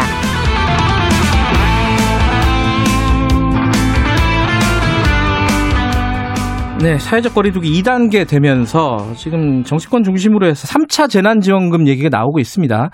어, 이 얘기 그 건국대 경제학과 최백은 교수님과 간단하게 좀 앞에 인터뷰가 좀 길어졌네요. 어, 오늘 어쨌든 할 수 있는 데까지 얘기를 좀 나눠보겠습니다. 최백은 교수님 안녕하세요. 예, 안녕하세요. 예, 지금 3차 지원금 얘기 야당 중심으로 좀 나오고 있어요. 그죠? 예. 이거 어떻게 보십니까? 지금 필요한 상황이라고 보세요? 어, 지금 절대적으로 필요하고요. 어허, 예. 근데 야당 방식은 사실은 제가 볼 때는 저 그 재난지원금 성격하고 음, 정부에 그러니까 예산안을 연계시켜가지고 지금 이렇게 풀고 있기 때문에 네. 그건 제가 볼 때 별로 바람직하지 않은 방법이고요. 예. 그냥 그러니까 저는 이제 개인적으로 생각할 때 1차 재난지원금 때 방식을 예. 추가로 그러니까 어, 예산을 그러니까 추가를 편성을 해야 된다고 저는 생각하는 사람입니다. 어, 그 1차 재난금 방식이라는 거는 보편적으로 지급하자는 말씀이신 거죠? 그렇죠. 우리가 이제 음. 두번 이제 사실상 실험을 한 거잖아요. 정책 예. 실험을요. 예. 근데 이제 에, 정부에서는 2차 지원금은 아직 효과가 충분히 파악이 안 됐다 이제 이런 얘기를 하시는데 네. 파악할 수 있는 부분도 있어요. 예. 그러니까 예를 들면 이런, 이런 겁니다. 우리가 이제 2분기하고 3분기 이제 가계소득이 발표가 됐어요. 네. 근데 이제 1분, 어, 2분기 때 보게 되면 2분기 때가 4, 5, 6월 달이거든요. 예. 그때가 이제 1차 지원금하고 이제 맞물리는 시기거든요. 네. 이때 보게 되면 전체 가계가 다 소득이 증대했어요. 음. 하위 10%까지 포함해서요. 네. 거기다 고무적인 건 뭐냐면은 어 하위가 가장 많이 증가했고요. 음. 그래서 하위 30%는 그러니까 뭐 한 8%대 증가를 했고 예. 그리고 이제 중위 같은 경우는 한 5%대 예. 그리고 어, 상위는 3%대 이 정도로 이제 이렇게 굉장히 그저 하위층한테 더 이제 많이 증가가 됐는데요. 예. 이건 왜 그러냐면 상식적으로 생각하면 쉽습니다. 가구당 그러니까 그래서 최대 100만 원까지 줬잖아요. 네. 그러면서 저소득층이 저소득층 같은 경우는 그래서 100만 원인 소득인 가구에는 100만 원이 추가가 되게 되면 100%가 증가하는 거예요. 음. 근데 1000만 원인 가게한테 100만 원 주고에게는 10%뿐이 안 증가하는 그렇죠. 거거든요. 예. 그러다 보니 근데 이제 저소득층이 소비 성향은 더 높아요. 음. 예, 소득이 생겼을 때 그걸 이제 소비를 연결하는 걸 소비 성향이라고 하는데 네. 그게 더 클 수밖에 없죠. 음. 그래서 이제 2분기 때는 전체 가계가 소득이 다 증가하고 그다음에 소비 지출도 가계 소비 지출도 끌어올렸어요. 예. 실제로 이렇게 보게 되면요. 예. 근데 3분기 때는 뭐냐면은 하위 50% 가게가 소득이 감소를 했어요. 음. 상위 50%만 증가하고요. 그럼 왜 그렇죠? 왜 선별해서 더 어려운 사람들한테 준 거잖아요. 2차 지원금 때. 그렇죠. 이제 말은 이제 그러니까 선별이라는 게 이제 어려운 사람한테 더 두텁게 지원하자는 취지였잖아요. 그 렇죠. 예, 예. 그런데 이제 그 예를 들어서 이제 우리가 그 지원 금액을 보게 되면 소상공인들한테 네. 최대 200만 원까지 지원을 해줬었어요. 예. 근데 이제 그때 뭐냐면 피해본 이제 소상공인들한테 준다고 했었어요 원칙을요. 예, 예. 근데 이게 이제 그러니까 소상공인이 그러니까 들어서 수입이 한 달에 예를 들어서 한 200만 원인 사람도 있고 영세 예. 자영업자 같은 경우는요 수입이 한 달에 천만 원인 사람도 있을 수 있잖아요. 예. 근데 피해 본 사람은 다 준 거예요. 음. 근데 이제 에, 문제는 뭐냐면은 우리가 가장 어려운 사람들 같은 경우 보게 되면은 최저 생계 수급자라든가 네. 혹은 차사인 계층들 있잖아요. 예. 이 사람들은 이제 복지를 지원받는 사람들이잖아요. 기존에요. 음, 네네. 이런 사람들은 소득의 후퇴가 없었다고 해서 지원해서 제외가 됐어요. 아하. 예? 예. 그러다 보니까는 상위 소득자가 소득이 증가할 수도 있고요. 예. 거기다가 이제 우리가 그 이 긴급 돌봄 돌봄 이제 지원한다고 해가지고 예. 초중학생, 중학생들 같은 경우 이제 그러니까는 네. 자녀당 그러니까 뭐 한 15만 원에서 20만 원씩 지원해 줬었거든요. 네. 그렇죠? 예. 근데 대개 보게 되면 우리가 소득이 소득이 높은 게- 가구일수록 자녀 수가 더 많아요. 아하. 예.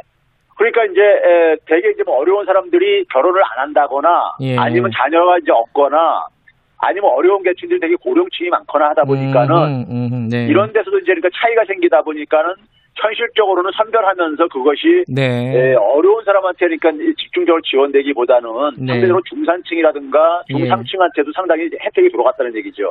그러니까 보편 그 이번에 3차를 만약에 준다 그러면은 최, 최 교수님 말씀은 보편적으로 지급을 하자. 이게, 그- 이게 그럼 결국 이재명 지사가 얘기하는 거랑 비슷한 얘기가 되는 건가요?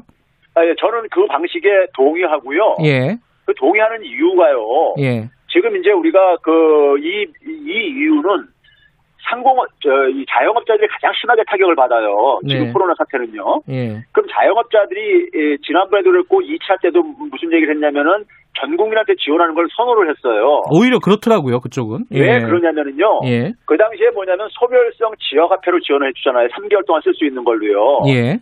그래서 강제로 소비를 시킨 거예요. 음. 그러니까 돈이 이제 유통이 된 겁니다. 돈이 음. 돈 거예요. 예, 예, 예. 근데 3, 2차 같은 경우는 줬을 때 그것이 그러니까 건물주한테 들어간다거나 네. 들어가게 되면 이게 저축으로 이제 그러니까 저장되어지면서 예. 돈이 안 돈 거죠. 네. 그래서 실제로 보게 되면 화폐 유통 속도가 떨어졌어요. 3분기에 음. 가서요. 예.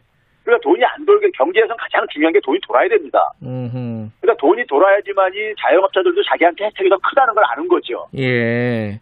근데 지금 아까 말씀드렸듯이 국회에서 야당은 좀 적극적으로 얘기를 하고 있는데 여당은 되게 신중한 모드예요. 그리고 이제 야당은 본 예산에 넣자는 거예요, 이거를.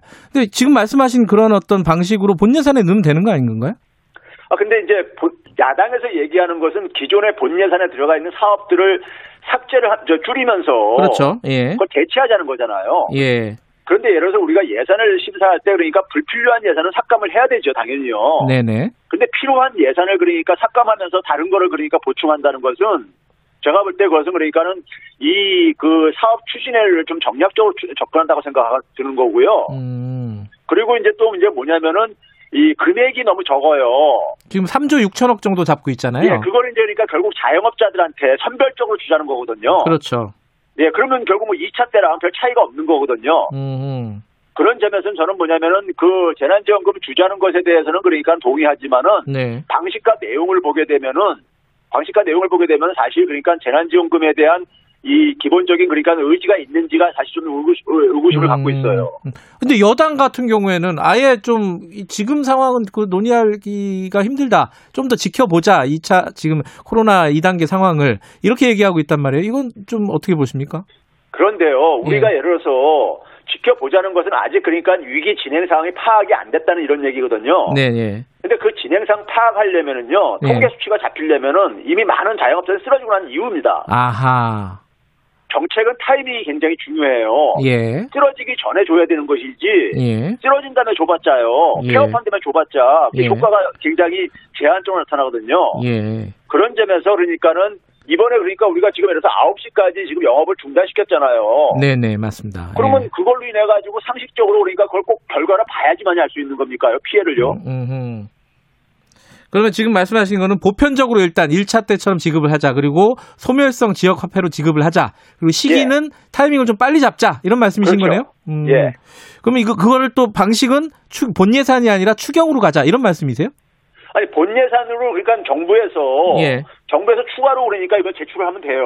음. 지금 하는 데다가 그리고 예를 들어서 지금 1차 때 한 방식이 경험이 있기 때문에 예, 예. 금액도 지금 이미 그러니까 우리가 알고 있고요. 예. 금액만 추가하고 방식도 그러니까 다 이미 1차 때 한번 경험을 한 거잖아요. 아하, 이 추가를 하자. 추가만 음. 하면 되는 거예요. 다른 거 깎아갖고 막 이렇게 하려고 하지 말고 일단은 그렇죠. 추가해서 가자. 기존 말- 예산은 기존 예산대로 지금 심사하라 이거예요. 음, 음, 음, 예. 네.